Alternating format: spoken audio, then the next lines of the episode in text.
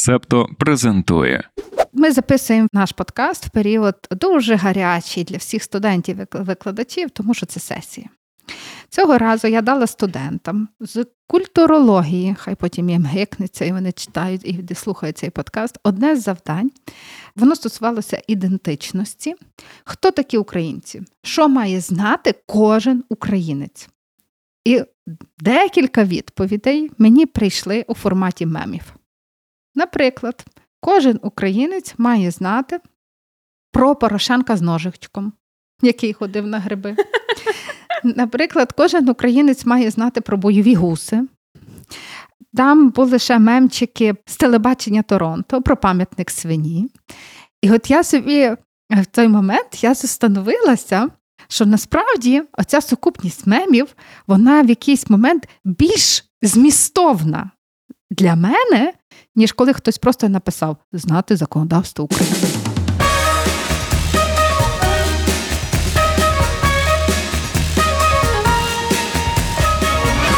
Всім привіт! З вами подкаст «Макіавельки», Дарина Заржицька, Оксана Дащаківська. І сьогодні ми говоримо про меми в політиці.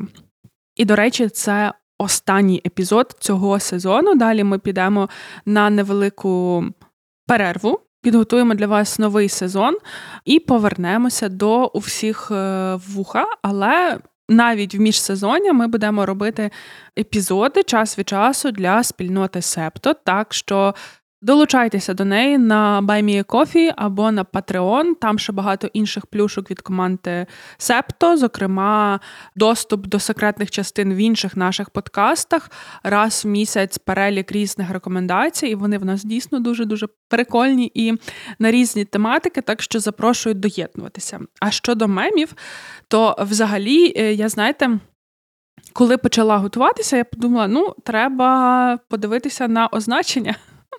Що ж таке той мем? Я вбила в Гуглі мем, мені, звичайно, підтягує Вікіпедію, і я читаю про те, що вперше термін «мем» ввів Річард Докінс, еволюційний біолог, в своїй книзі «Егоїстичний ген» тисяча дев'ятсот сімдесят шостого року. І він, власне, його вжив в значенні, що це якась там коротка культурна одиниця, яка має такий потенціал для легкого поширення, що це якісь там крилаті фрази, мелодії, фрагменти інформації, і вони перескакують там від однієї людини до іншої шляхом імітації, що передача, шлях передачі цього мему, він є дуже короткий. І мене це так трошки, ну, законфюзило, особливо, коли я там прочитала визначення, яке є в Вікіпедії, воно там якесь суперскладне, ну, для мене, для мене. Я не звикла до, до таких тематик, але я подумала, блін, ну, але ж я мем сприймаю як якусь там веселеньку картинку. То, то де ж тут в цьому всьому, особливо в тому складному визначенні, де ж тут ця, ну, весела картинка? Тому що, от я вам зараз зацитую навіть, я його знайшла. Одиниця культурної інформації поширювана від однієї людини до іншої за допомогою імітації, навчання тощо. Може бути зображенням або відеозаписом гумористичного характеру. І що виявляється, що я зрозуміла пізніше, що є ще термін «інтернет-мем».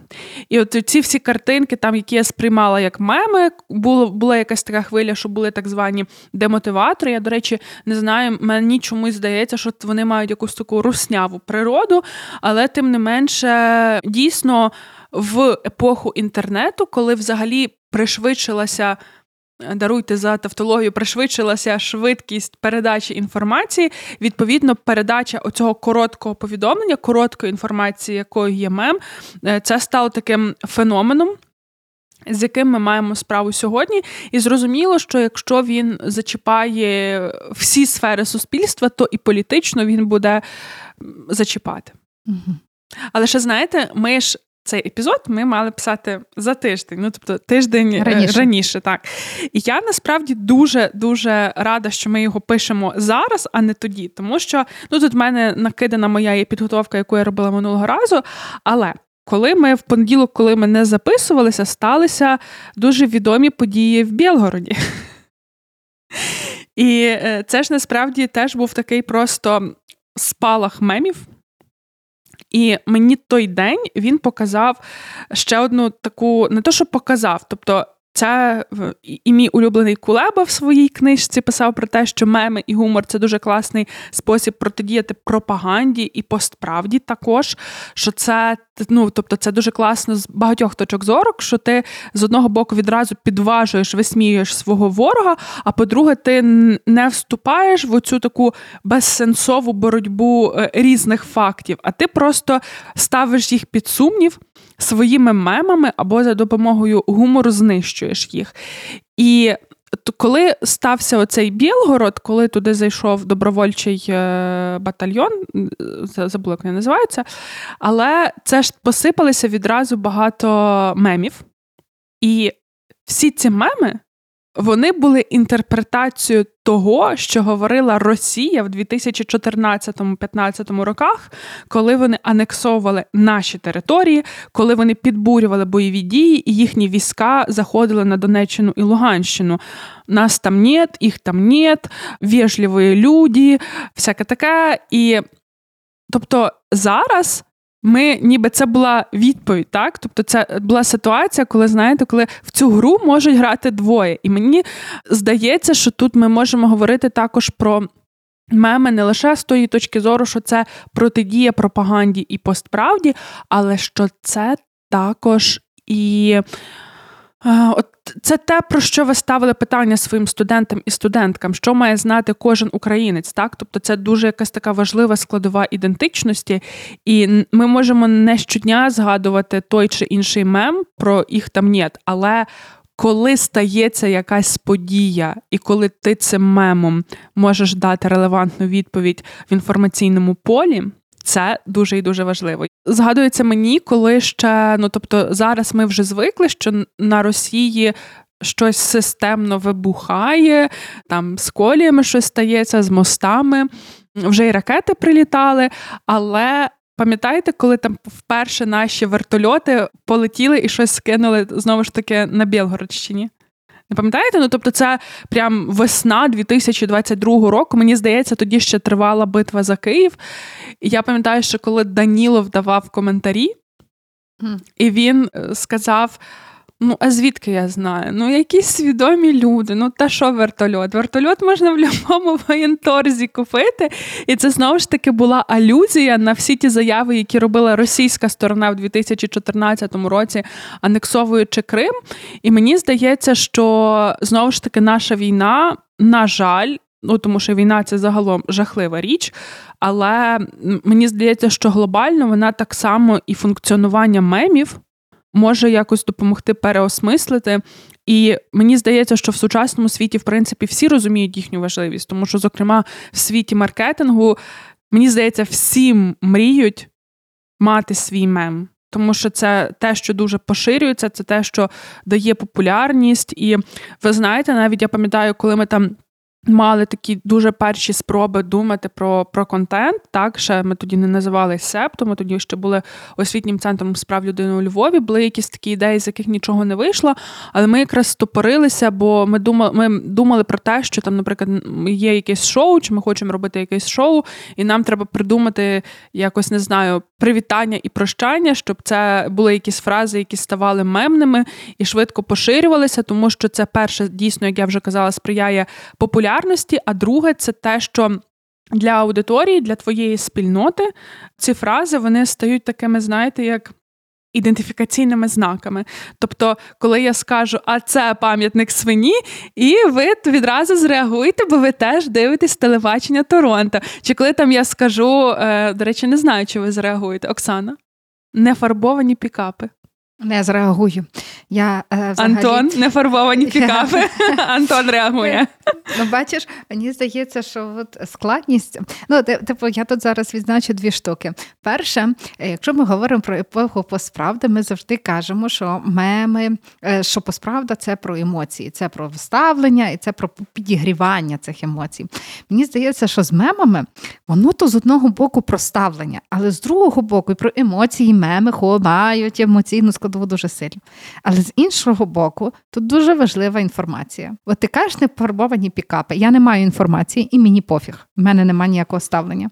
Але якщо, тобто мем – це те, що воно не просто емоцію викликає, воно все ж передає якусь інформацію. Та цілий пласт. Ну, тобто для людини, яка впіз... зрозуміє мем «нефарбовані пікапи», це буде реально цілий пласт інформації дуже різної. І про те, так, чу... скажіть мені про ті пікапи, но... Нефарбовані пікапи, цей е, мем пішов з легендарної сімдесят другої поплави, яка також вже є мемом. І там, власне, запитали пана Тараса Чмута, чому фонд передає нефарбовані пікапи. І він сказав, що поки він директор цього фонду, то пікапи не фарбували, не фарбують і фарбувати не будуть. Тому що, ну, він, власне, пояснив, що коли пікап кольору хакі, то це відразу пікап, на якому їде командир. А коли це, наприклад, просто білий пікап, то в деяких районах це може бути, наприклад, голова колгоспу чи якийсь фермер собі їздить на пікапі, що, що це, ну, тобто, недоцільно фарбувати, що воно там не, що не, не рятує, не маскує і так далі. Е, і так пішов цей мем. Ну, я, до речі, слухаю час до часу поплаву, але я не чула про цей мем. То, власне, з, з пояснення, там він говорив про голову колгоспу. Типу, колгоспи не існують? Ну, типу, але, ну, але, але, блін, ну, але коли, ну, там в Росії ще можуть бути колгоспи, ну, і в їхніх координатах ще може бути голова колгоспу, але... То ну, вони тип... пікапи що, для москалів передають? Ні, ні, ні. Ну, то, слухайте, ця сімдесят друга поплава, вона зараз недоступна, тобто її чули тільки ті, хто чули в прямому ефірі. В Даркнеті, і кажуть, що її подарували Чмуту на день народження, записані на платівці. Він просто був в специфічній кондиції, коли відбувався цей прямий ефір. От, тому, тому там і були такі порівняння, як голова колгоспу. Ну, тобто, бачите, тобто це відразу воно в спільноті людей, да, які слухали цю сімдесят другу поплаву, воно відразу спрацьовує, і це там допомагає в тому числі об'єднуватись окремим групам чи різним групам між собою. Це, мені здається, знаєш, продовження попереднього нашого, нашої розмови, теми попереднього подкасту епізоду. Ми говорили про дискусії, діалог, яких варто вести. Мені здається, що дуже швидко ми можемо вести цей діалог за допомогою мемів. На тобі білі гуси, на тобі цього ж там не, не фарбовані пікапи. Це, та, тому це теж спосіб і для дискусії, який може бути набагато коротший. Але це, знаєте, так само, ну, меми, я дуже люблю меми. Ви маєте свій улюблений мем? Я маю незрозумілі меми. Тобто незрозумілі ну, ті, меми? Ті, які я так і не поняла. І, які, розкажіть. Наприклад, про цього чувака Карла. О, Карла.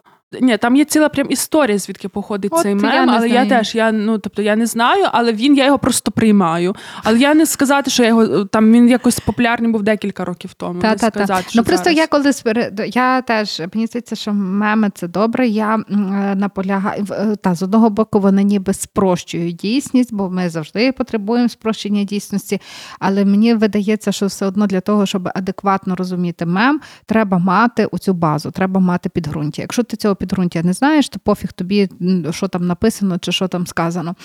І так, я люблю меми.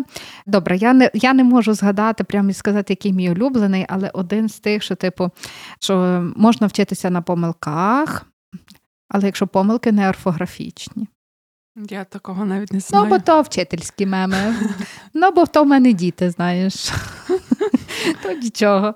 Але з політичних мемів, ну, мені, я, ну, до речі, а там, а меми, гівки, то ж різні штуки, там? Ні, ну, гівка може бути мемом. Ну, тобто, якщо ну, то, вона дуже поширена, чому ні? Там, де в Трампа чуприна зривалася.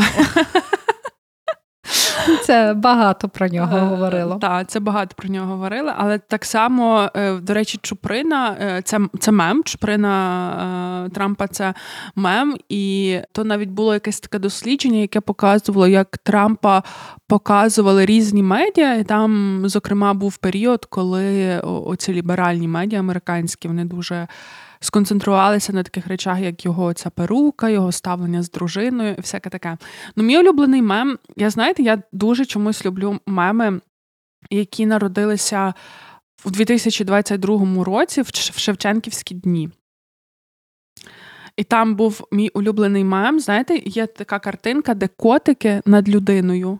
І там «Вставай, вставай». І там є мем про те, як... А, по... Тарасе, ми робимо. Тарасе, ми, ми робимо. Тарасе, ми е, вражою злою кров'ю землю поливаємо. Тарасе, вже шістнадцять днів, вставай, Тарасе. І мені з цього чомусь так було смішно. Ну і оця хвиля мемів з Лукашенком, коли е, щас я покажу, і це, це супер смішне для мене було. Мені здається, що ці меми, які під час війни, то не тільки про інформацію, не тільки про емоції, то про ментальне здоров'я. Обов'язково. Ми в такий спосіб переживаємо те, що ми переживаємо, і маємо можливість рефлексувати його за допомогою мемів. І я думаю, що там, можливо, колись і будуть кандидатські дисертації, що секрет стійкості українського народу – це меми, які це народжується. Ну, а блін, а оці меми, коли НЛО над Києвом. Ніхто не розуміє, що то, але ти вже за, там, за дві хвилини ти вже читаєш, хто то прилетів, як прилетів. Слухайте, ну це ж взагалі, я пам'ятаю, я не спала тоді, і я читаю це все, і там воно дуже смішно було спочатку, коли, ну та там просто перед тим НАСА заявила, що супутник буде падати, і, і, і всі такі спочатку почали жартувати, потім стало зрозуміло, що це була не ракета, і що це дійсно щось дивне падало, і всі там, ага, це супутник, потім метеорит. То не наш супутник. Та, то не наш супутник, але в цій ситуації я ще дуже зацінила реакцію повітряних сил України. Знаєте, мені взагалі дуже імпонує пан Ігнат, тому що він ще коли дає коментарі, то мені як людині, яка, на жаль, мала поганий рівень фізики зі школи, то мені треба, щоб так трошки пояснили більше, ну, там, всі ці нюанси, які якраз в роботі повітряних сил фізика дуже відіграє велику роль.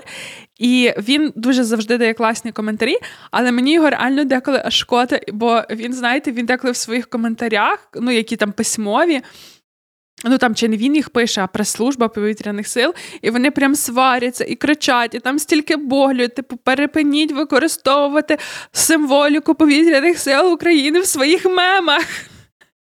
І, і ти розумієш, що так, що так, але просто таке несеться, що неможливо витримати, але потім, коли оцей метеорит був, то там була дуже щира така заява, що ну та що, ми, ми. Ми, ні, ми фіксуємо, що щось летить, в країні війна, то що робити, оголошуємо тривогу. Ну, тобто це якось так було мега щиро, але ще, знаєте, ви сказали про таку е, ментальну функцію мемів, мені ще здається, що все ж таки вона дуже важлива була з точки зору, щоб комунікувати те, що відбувається в нас назовні, за кордон, тому що, так, є там суперлокальні меми, наприклад, як з нефарбованими пікапами, але є меми універсальні, глобальні, наприклад, як оце directed by, як його, Вайде, Роберт Вайде, ну, знаєте, цей мем такий. Він дуже універсальний, і, тобто, коли ти використовуєш його, то тебе зрозуміють, ну, в будь-якому куточку світу, мені здається, де є доступ до інтернету. І таких прикладів є багато. Оця дівчинка, яка, де будинок горить, до речі, цей мем, його ж як ен еф ті продали, він там щось супердорого коштує. Ну, і мені здається, що це теж дуже-дуже велика заслуга мемів, те, що вони дозволяють комунікувати якісь складні речі, так, спрощеній формі, але універсальною мовою, тому що це, знову ж таки, це про поп-культуру. І поп-культура, вона і тому поп-культура, тому що я дивилася район Беверлі-Хіллз, людина мого віку в Нью-Йорку дивилася район Беверлі-Хіллз, і ми відразу можемо на, на, том, на тій основі поконектитися і зрозуміти одне одного, і тому мені здається, що і меми мають в собі такий потенціал, і його не можна недооцінювати аж ніяк. Я знаю, що це е, задумалася собі, тому що так ми говоримо багато про позитивну сторону мемів, і навіть тут нам складно знайти їх недолік. Та, це спрощення, це універсальність, так, це знання, так, це емоція. Але очевидно, що меми можуть ображати. Можуть бути такі меми, які розраховані на вузькі групи і можуть спричиняти оце виключення, дискримінації, образи. І, і тут теж питання, бо вони є такі самі привабливі по формі, як ті, які ми щойно говорили про, про ен ел о, чи про що там би не було. вони будуть так само легко поширюватися, і вони можуть теж привертати увагу зовсім іншої аудиторії. І вони будуть працювати в мінус оце, на дезінтеграцію, на розпалювання ворожнечі, на такі різні, на нехороші штуки, скажімо так. І от тут питання, а що може протидіяти такому мему? Хороше питання, я не маю на нього відповіді. Я, я теж подумала про інший мем, але, знаєте, мені здається, що це глобальна проблема протидії дезінформації і постправді те, що коли ми робимо оцю ін'єкцію протидії, яка, наприклад, є ну, факт-чекінг, так, то це повідомлення з антидотом, воно вже доходить до меншої аудиторії, ніж початкове повідомлення, яке є, наприклад, неправдивим. І мені здається, що тут так само і з мемами може бути, що зробиш інший мем з протидією, а він не спрацює на цю аудиторію. Тому що ви, коли почали говорити про ці дискримінаційні меми, я ну, ненавиджу просто, знаєте, є оця картинка, ну, походу, це з якоїсь порнографії, де сидить дівчина, білявка, а навколо неї багато темношкірих чоловіків. Та, то, то піцерія, ні, угу. то піцерія, то мем, який якась, по-моєму, рівненська піцерія використовувала в себе в рекламі і як захейтили. Але, ну, тобто, це жахливий мем. Він сексистський, жахливий просто і расистський так само. І я розумію, що та аудиторія, яка його споживає, яка його використовує, яка його любить, ну, тобто, яка може бути протидія, ну, тобто, який мем їй зайде. Тобто, швидше за все, цей мем, він відображає цінності цієї аудиторії, вона в ньому не бачить проблеми. І зробити так, щоб ця аудиторія побачила проблеми, мені здається, дуже важко. Угу. Я теж, насправді, я думала над відповіддю на це запитання, і я не можу знайти так само, як і ти відповіді, як і багато хто інший, тому що, та, інший мем, воно не завжди подіє у цій ситуації. Мені здається, що тут більше важливі все-таки, що меми, хай і стають вони частиною цієї комунікації, але не треба забувати про звичайні міжлюдські стосунки і про міжлюдську комунікацію. Бо зараз, коли, ну, зараз, коли ми дуже багато спілкуємося онлайн, і коли ти хочеш щось швидко сказати, то мем – це одна з найпоширеніших і найлегших відповідей. Ба більше, воно створює, коли ти так спілкуєшся, воно ще скорочує певною мірою соціальну дистанцію, ніж якщо ти там щось пишеш, щоб пояснити історію. Так ми стаємо ближчими один до одного. Та? Так меми допомагають формувати близькість. Але от якщо ми хочемо, умовно, бачимо меми дискримінуючі, які приводять до дезінтеграції, то навряд чи це можна просто подолати одним мемом. Для цього треба все-таки виходити в міжлюдське, офлайнівське спілкування до звичайних старих традицій і бачити людину. Ну, і я вам скажу, що, крім цього, мені здається, що це ще дуже важливо, як працюють самі платформи. Тобто, якщо в них налаштовані, не так, як працюють самі платформи і як в них налаштовані процедури боротьби з мовою ворожнечі, з насильницьким контентом, з дискримінаційним контентом. Тому що меми – це лише одна з форм, а це ж можуть бути і прямі заклики, і так далі. Тому ну, до платформ тут так, тут є питання. Хотіла тебе спитати, знаєш, отаке виникнення мемів, і вони стають універсальним кодом для нашого спілкування. Ну і в нас у Львові є перша приватна мемарня, вже, здається, і друга якась там приватна мемарня. Ні, то просто коли їх блокують, то вони переходять на сторінки ага, другої приватної мемарні. Приватної мемарні. Але так вони перша, так. Ага, але от в мене там, наскільки Наскільки мемотворення стало професією, наскільки воно затребуване, чи хтось платить за то гроші, чи то робить, хто робить. Знаєте, що я знайшла? Я знайшла, що уряд Тайваню створив у кожному державному відомстві групи мематичних інженерів, які можуть протягом шістдесят хвилин реагувати на спроби дезінформації, використовуючи підхід гумор замість чуток. Ці групи в першу чергу протидіють зусиллям Китаю щодо ведення політичної війни та внутрішньої дезінформації. Бюро політичної війни Міністерства національної оборони контролює подібні підрозділи. О! Клас. Як, як, як? Мема-інженери? Меметичні інженери. Мематичні. Прекрасно. Прикидаєте? Я просто собі, я це коли прочитала, Я була в захваті від цього. Тобто я про це, я про це раніше не знала, але мені здається, що це так правильно. І я вам скажу, що в нас ну нема такого, нема таких підрозділів, так? І ну, я тобто, ні, не ні, казала сто відсотків. Я, я маю на увазі, що посади такої, посади нема. такої немає, немає таких підрозділів формально, але якщо ми візьмемо навіть офіційний Твіттер України, тобто з дві тисячі чотирнадцятого року там люди, які вміють продукувати меми, і це прекрасно. І ви згадаєте, скільки навіть зав'язувалося суперечок, дискусій в публічному просторі, коли там просто публікували меми, що, знаєте, оцей теж такий дуже популярний, що там мігрень голова болить, коронавірус голова болить, і, і типу вся голова, і, і там показано фрагменти, а потім вся голова червона, і твоя голова, коли сусід Росія. І це теж це використовувалося в тому числі в офіційній комунікації України як держави, і мені здається, що ці вся не знаю, можливо, це я неправильно думаю, але мені здається, що цей Твіттер починав Ярема Дух, коли він працював ще в ер ен бе о. Тобто це, знову ж таки, воно якось дотично до безпеки держави, і це класно. Але я просто, знаєте, подумала, що якби реально оголошували якісь такі вакансії в нас і заявляли про створення подібних підрозділів, я думаю, що окремі групи суспільства би просто вибухали, не розуміючи, наскільки це важливо, але це супер важливо.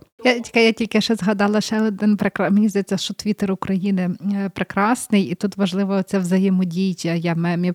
Пам'ятаєш, теж був такий прикол, коли там хтось на Укрзалізниці, здається, пост поставила, пішла по молоко. Як це було подилося в публічній комунікації, і як інші бренди просто підтримали колегу і теж почали постати подібні, ну, подібні Слухайте, повідомлення, і це, ця бесіда Київстар, прекрасна. А Київстар, який, що там вони, срать нельзя. І то, і то теж всі підхопили, і то навіть медіа пояснювали всю цю штуку. Але знаєте що, я ще хотіла сказати, та про Тайвань говорила, але то ще насправді... Про першу приватну ти хотіла сказати. Та-та, про першу приватну, але до того я ж хотіла сказати, що навіть НАТО в своїх стратегічних комунікаціях визнає меми як важливу концепцію інформаційної війни. І, зокрема, вони визначають, що меметична війна – це конкуренція за наратив, ідеї та соціальний контроль на полю бою в соціальних мережах. І що, ну, тобто, через меми можна думати про різні інформаційні операції. Тому меми, їхня важливість, в тому числі для інформаційної безпеки, для національних безпек, для глобальної безпеки, вона визнається прямо на рівні такого військового альянсу, як НАТО. А за мемарню, я вам чесно скажу, я їх зафоловила вже після початку повномасштабного вторгнення, бо до того вони писали суто про такі місцеві львівські новини, а для мене львівська політика не є цікава. Тобто, колись вона була цікавою, потім стала нецікавою. Для мене це якесь таке, ну, болото, куди мені не хочеться вникати. І, відповідно, всі ці меми мене не сильно цікавили. Коли почалося вторгнення, і вони почали такий, ну, тобто, робити національного рівня контент, контент. І це ж навіть, я пам'ятаю, що вони самі писали, що закінчиться, ну, тобто, буде перемога України, і що ж нам робити, що ж всі ці кияни, які вийшли на перше місце в наших підписках, будуть читати про засідання Львівської міської ради. Але от я коли їх зафолила, то я для себе відзначаю, що так, ну, тобто, придумати мем, це є, це є талант. Але я для себе відзначаю, як вони працюють з інформацією. Тобто, для того, щоб придумати цей мем, ну так, буває хвиля, що вони просто накидають, накидають, накидають. Але, крім того, вони, наприклад, роблять такий дайджест за день. Це теж треба посидіти, вибрати, там, зрозуміти, що постити, дати якусь позицію. І воно може бути в жартівливій формі, але без якогось розуміння ситуації, що є, не вийде мему. Мем – це складніше, ніж здається. Мем – це про, це про культурні коди, мем, мем про розуміння контекстів, мем про обмеження, і деколи можна там щось дати і, наприклад, не, не зрозуміти, що цей колір в окремих групах може означати зовсім інше, ніж те, що ти тут дав. І та, тому це дуже важливо. Я тільки хочу від цей сказати про болото. Знаєш, Дарина, не забувай, що ми той політологічний подкаст, для нас кожна політика важлива. І коли ти будеш щось приймати як болото, то там так і буде, як болото, знаєш. Ну, давайте так. Я так ведуча подкасту про політику, але я ще людина, для якої важливе моє самопочуття, моя менталка і моя життєва філософія, де я роблю, що мені подобається. Тобто, якщо я буду вибирати, говорити про нецікаві для себе речі, то той подкаст і буде менш цікавий, повірте. Я, я не про те, що говорити про цікаві речі, я все-таки за те, щоб не називати політику болотом. Ну, але та, якщо вона є ми болотом... Ми транслюємо теж якусь певну цінність. Ну, слухайте, то ми транслюємо, ну, то ж не будемо завертати щось в, в іншу обгортку. Тобто, давайте називати речі своїми іменами. Це таки трохи болото. Ну, тобто, я вкладаю в це, що це така дуже містечковість. Одні й ті самі люди, одні й ті самі проблеми. Ну, от проблема, тому що всі так сприймають, і ніхто туди не йде, ніхто туди не рипається, і, і зато воно залишається таким болотом. Болото коли з'являється? Коли є застій. Ну, окей. А окей. Щоб не було застою, то треба до нього не ставитися, як до болота. Там, де появиться метелик з кравими цими крильцями, знаєш, там її ризикує зацвісти квіточка. Ну, ну або метелик ризикує затонути, знаєте, то ну, всяке буває. Він навряд чи затоне в болоті, але та, я згодна, що це про біосис... такі, як то, екосистемні речі.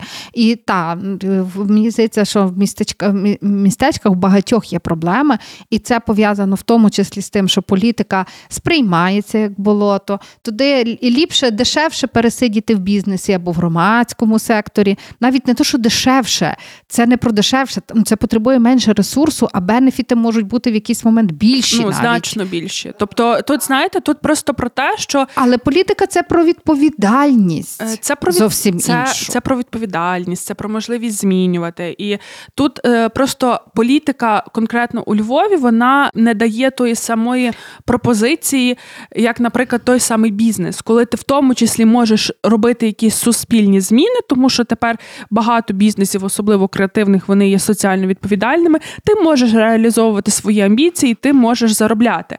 Тут, наприклад, я знаю багато людей, які би могли працювати над суспільними змінами, але тут треба розуміти, що вони заробітку такого не будуть мати, як в бізнесі, це перше. Друге, в умовах оцих політичних кланів і сформованих політичних груп інтересів, які є зараз, тут питання, яких суспільних змін ти можеш досягати і яким шляхом. Але ця, ну, така боліця, та болотяність, ну, назвемо це так, вона ще має місце не через те, що сама політична сфера є такою, але я це так само спостерігаю і в соціальній сфері, і в культурній, і в якихось не політичних, але дотичних до політики сферах, секторах, так, тобто навіть громадянське суспільство. І я, наприклад, для себе розумію, що Септо, коли працює у Львові, по-перше, для мене самої виклик, як для людини, чи захочу я ще довго залишатися у Львові, зважаючи, які тут ландшафти, чи захочу я поїхати в Київ і працювати звідти. Але я розумію, що ми, працюючи тут, ми можемо так само і врізноманітнювати цей ландшафт, і може сприяти тому, що і політика стане менш болотяною, ніж вона є зараз. Але проговорити те, що є застій, це дуже важливо. Не шукати якихось там... Бачиш, я би знову ж таки, я би говорила, я, в нас вже багато років є оці дискусії про те, чим є Львів, Львів провінціоналізується, дуже багато, все-таки те, що... І тут вже більше не про політику. Це про, власне, середовище, які живуть у Львові, які які є у Львові. Та?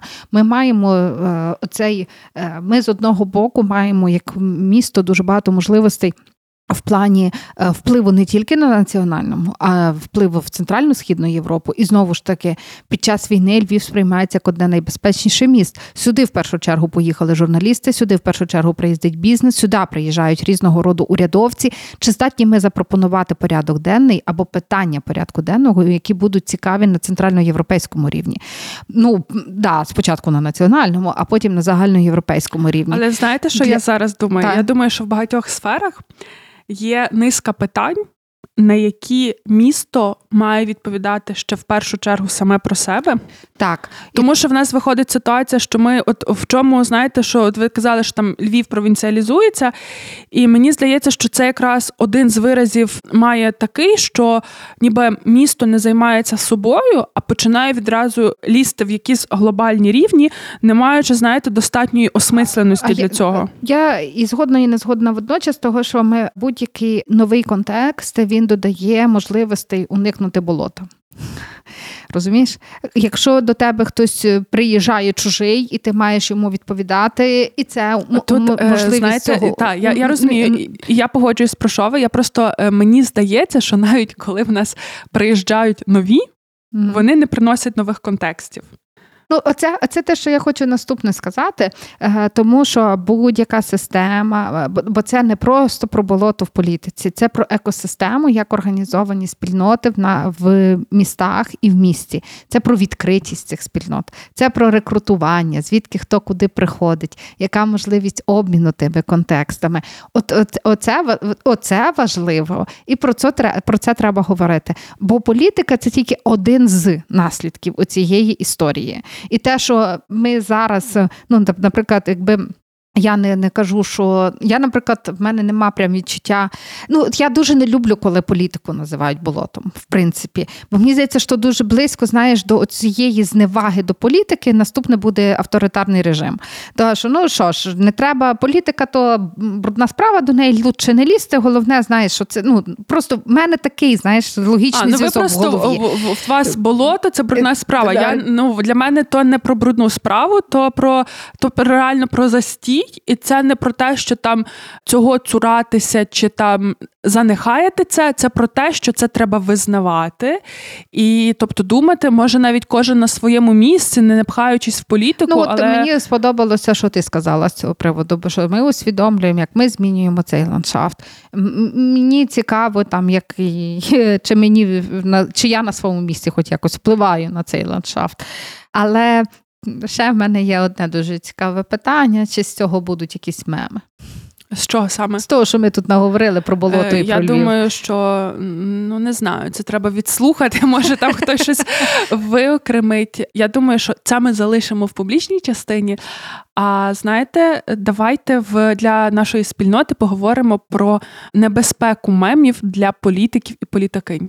Упс, цю частину можна послухати лише на Патреоні. Доєднуйтеся до спільноти, щоб отримати доступ. Це період посправди. Він тим характерним, що будь-які висловлювання, вони можуть стати, вони можуть стати не то, що мемом, вони можуть бути обернені проти тебе.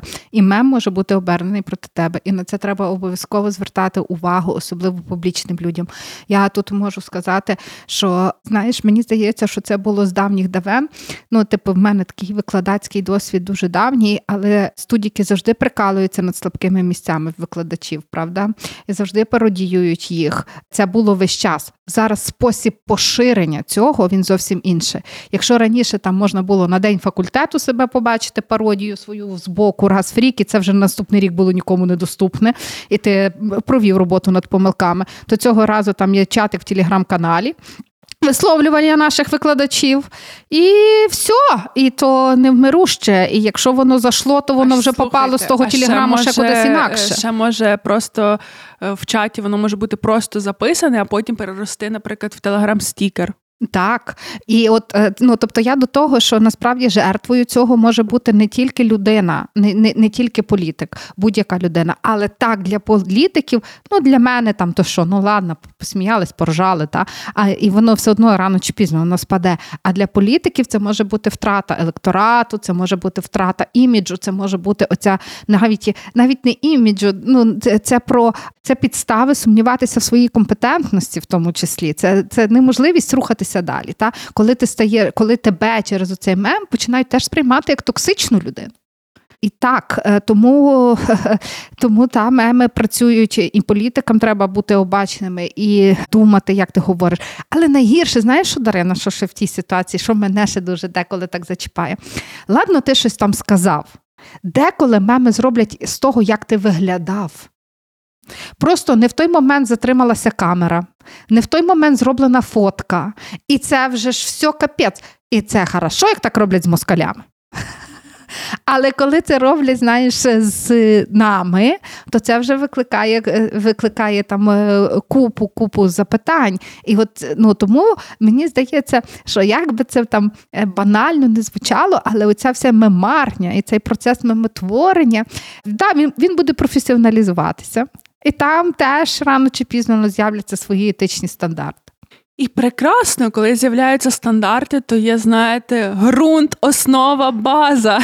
Це, мені здається, спрощує життя, бо, от знаєте, зараз штучний інтелект, так, і це теж недавно в Конгресі, сам туди прийшов, я забула, як цього звати чоловіка, але він якраз сі і о компанії, яка зробила ChatGPT, і він сам звернувся до Конгресу з тим, що розробіть для нас регулювання, тобто основу, як використовувати оцей генеративний штучний інтелект, щоб ми на себе не брали відповідальності в оцих таких дуальних етичних питаннях. І дуже цікаво, чи буде вироблено такі стандарти, бо це дійсно дуже потрібно, і це, наприклад, те, що просив так само Цукерберг для Фейсбуку, ну, але там була різниця в тому, що Цукерберга вже викликали, так? Тобто там були до нього питання, а тут ці з, з ChatGPT, вони самі звернулися з такою ініціативою, що давайте щось з цим робіть. Я ще тільки одне от глянула просто в себе в нотатках, я хотіла це сказати десь на початку, але забула, що, ну, тобто ми говорили, що є ті меми, які там локальні, між спільнотами, так цікаво досить спостерігати, коли ти там в кількох соціальних мережах, десь більше, десь менше, але є так, що, ну, наприклад, найчастіше меми генеряться в Твіттері, в Фейсбук вони там попадають через декілька днів.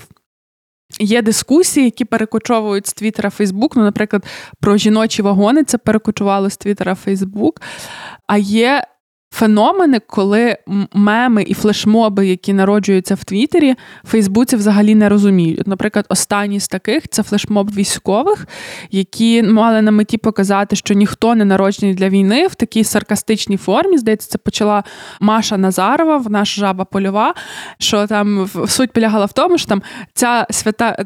Так, дисклеймер зараз будуть мати, тому забирайте дітей, вимикайте подкаст в навушниках, бо я буду цитувати. Там йшлося про те, що ця свята людина їбашить, щоб ця е, мразь е, там розважалася і так далі. І це була ціла серія таких публікацій від військових, і в Фейсбуці його взагалі не зрозуміли, цей флешмоб. Але, що цікаво, що його правильно інтерпретували українські медіа, і вони його роз'яснювали. Власне, в, в тих оригінальних меседжах і сенсах. Ага, ну я бачила цей флешмоб, він мені теж він мені зайшов. Це не тільки це не тільки про те, що ніхто не народжений для війни, це про те, що нам всі мають, ну, якби і обов'язок, і працювати на війну, щоб жити далі. Бачиш, ми почали з такої дуже позитивної точки зору на меми, про їхню оцю універсальність, про мову, але разом з тим меми це те, що здатне розділяти. Отже, слухайте нас на всіх платформах, підписуйтесь на Септо Медіа. Ставайте Патронами. Частиною нашої спільноти. Може бути Патреон, може бути Buy Me a Coffee, де вам зручно. Ми будемо з вами саме на тій платформі. Ви нам так допоможете, ми вас порадуємо якимось унікальним контентом. З вами був подкаст Макіавельки, Дарина Заржицька, Оксана Дащаківська. Па-па! Ви прослухали подкаст «Макіавельки». Шукайте Септо в соцмережах та розповідайте іншим.